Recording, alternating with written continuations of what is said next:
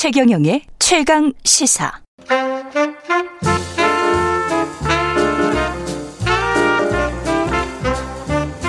세상의 모든 뉴스를 탐구합니다. 김준일의 뉴스 탐구생활.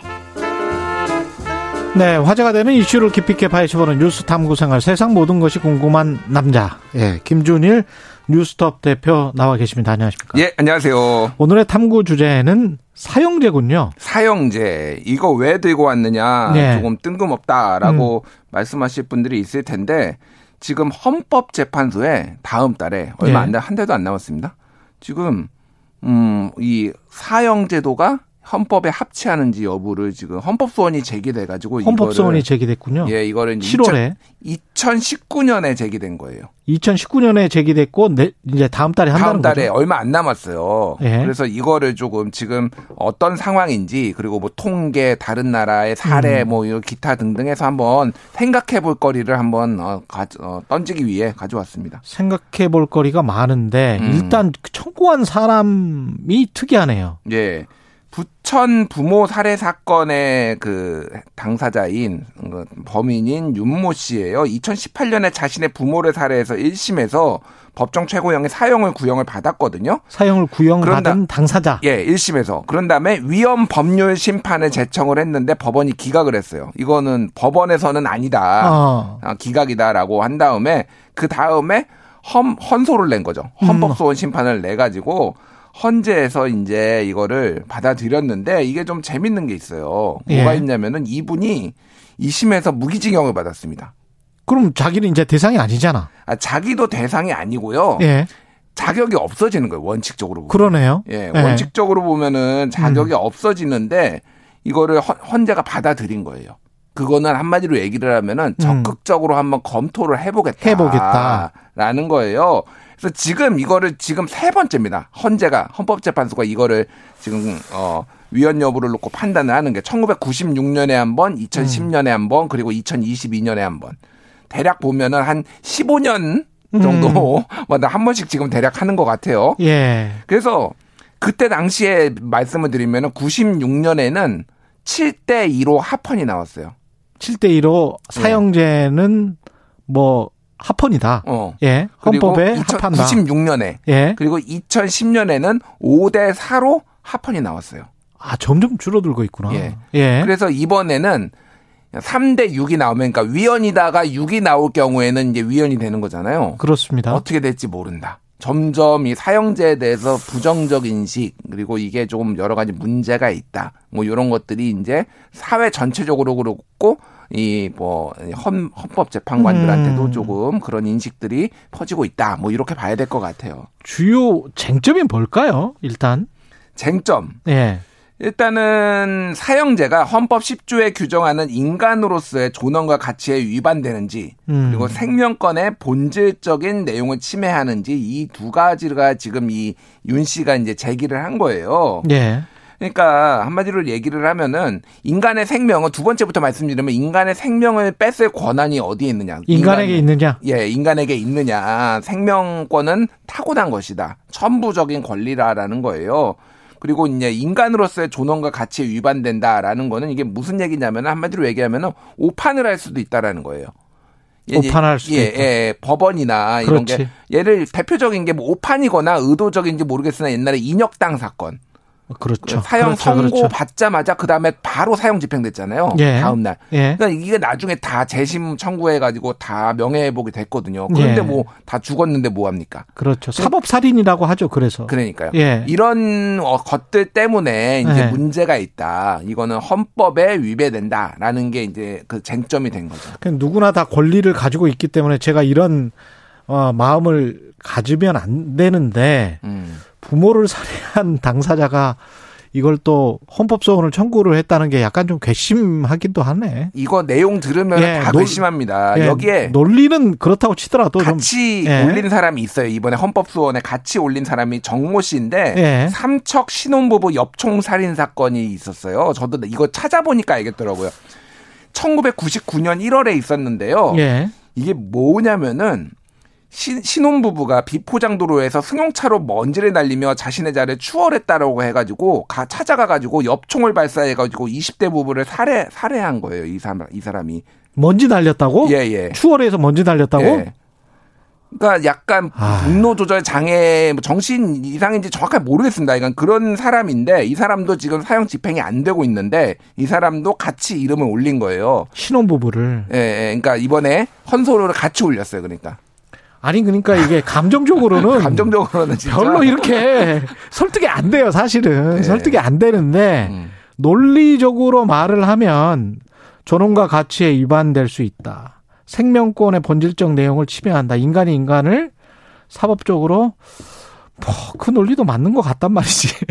그러니까 우리가 한번 생각해 봐야 된다라는 예. 거를 이제 말씀을 드린 거고요. 종교계와 인권위는 뭐 지금 사형제 폐지를 촉구해 왔고 사실은. 2019년에 이제 이게 헌소가 제기가 되면서 예. 그때부터 의견을 적극적으로 내기 시작했어요. 그래서 이제 천주교가 가톨릭이 이거에 대해서 적극적으로 나섰거든요. 그래서 한국 천주교 주교단 27명이 전원이 2020년에 사형제도는 위헌이다라는 의견서를 헌법재판소에 냈고요. 예. 국가인권위원회도 지난해 사형제 폐지해야 된다라고 해서 헌법재판소에 의견서를 냈습니다.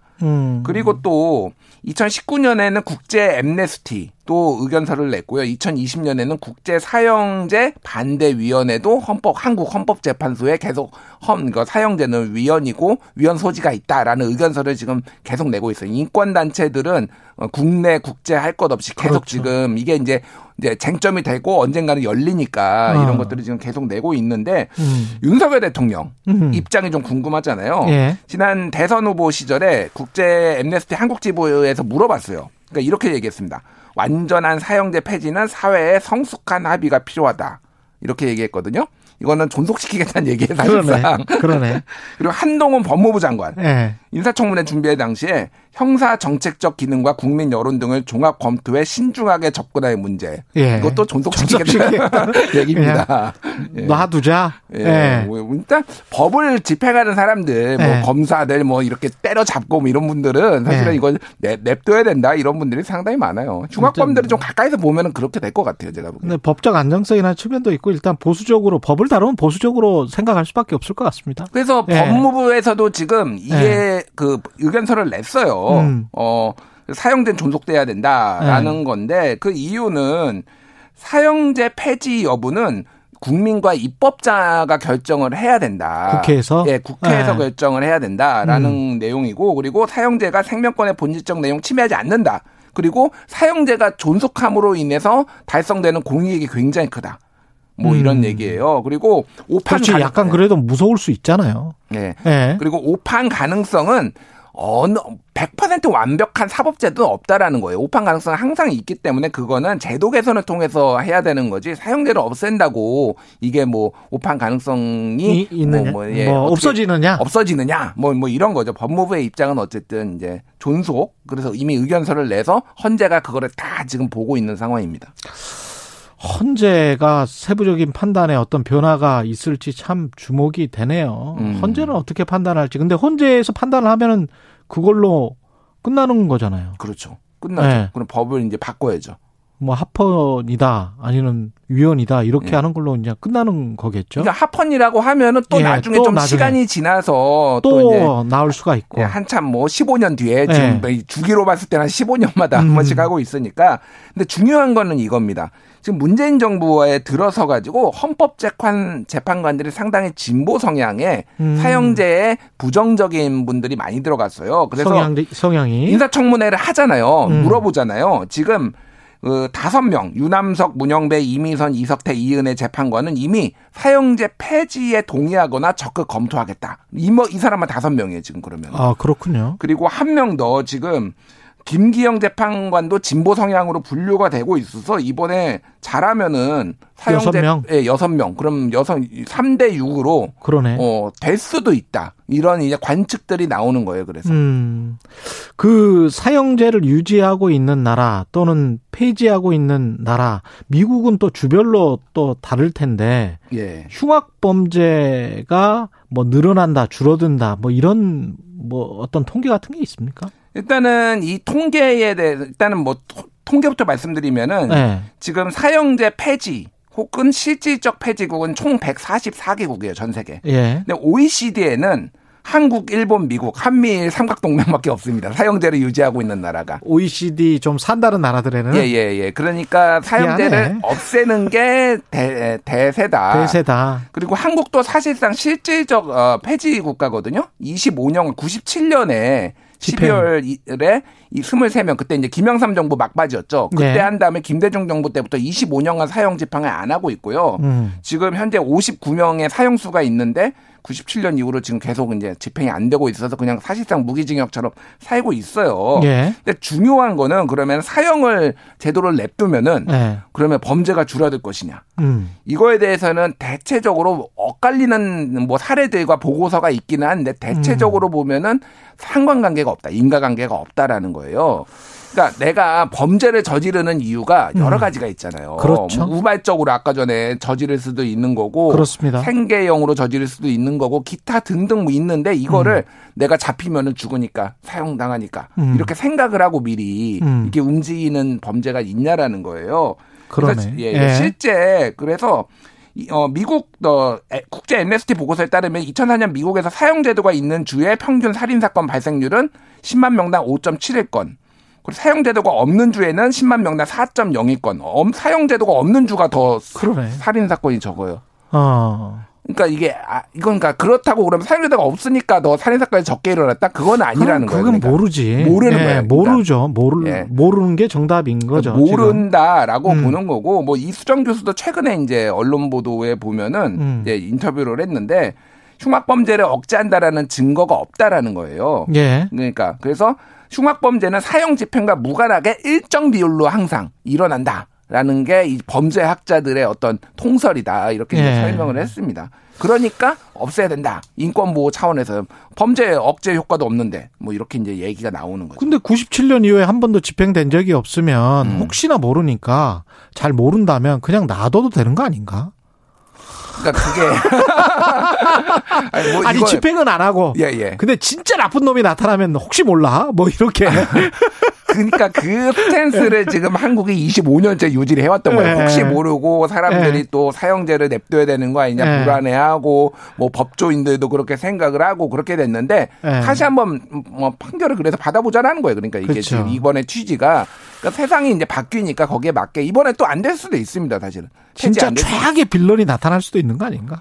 최악의 빌런을 영원히 가두는 게 오히려 가명 없는 무기징역. 이게 미국엔 그런 거 있잖아요. 네. 가명 없는 무기징역. 뭐 200년형. 200만 년 뭐 이런 거. 200만 년 뭐 이런 거로 해가지고 살아도 산 게 아니고 뭐 이를테면은 막 이렇게 하는 게 오히려 더 가혹하다. 뭐 이렇게 하시는 분들도 근데 있어요. 한쪽에서는 우리 세금으로 그렇게 오랫동안 살려두는 게 가혹한가 이렇게 주장하시는 분들도 있어요. 뭐 세금 얘기를 꺼내기 시작하면 한도 끝도 없죠. 예. 미국의 같은 경우에는 그때 세금이 없어 돈이 없어가지고 범죄자들다 가석방하고 그랬잖아요. 그래서 맞습니다. 그런 일도 있었어요. 이게 그러면 어디까지 해줘야 되느냐.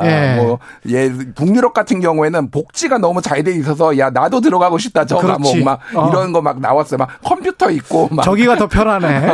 뭐 이런 사연 케이스 바이 케이스고 알 수 없는데 어쨌든. 사형제도에 대해서 이거는 진짜 저는 모든 분들의 의견을 다 존중을 하고요. 이번에 한번 판단을 받아보고 같이 한번 생각해보는 계기가 됐으면 좋겠습니다. 이 인간의 생명에 관해서 깊이 있게 좀 생각을 해보기는 해야 돼요. 3370님은 자기는 사람 죽이고 생명의 존엄성 운운하다니 이분은 화나신 거예요. 우리처럼 더더욱 사형제 유지에 찬성하게 됩니다.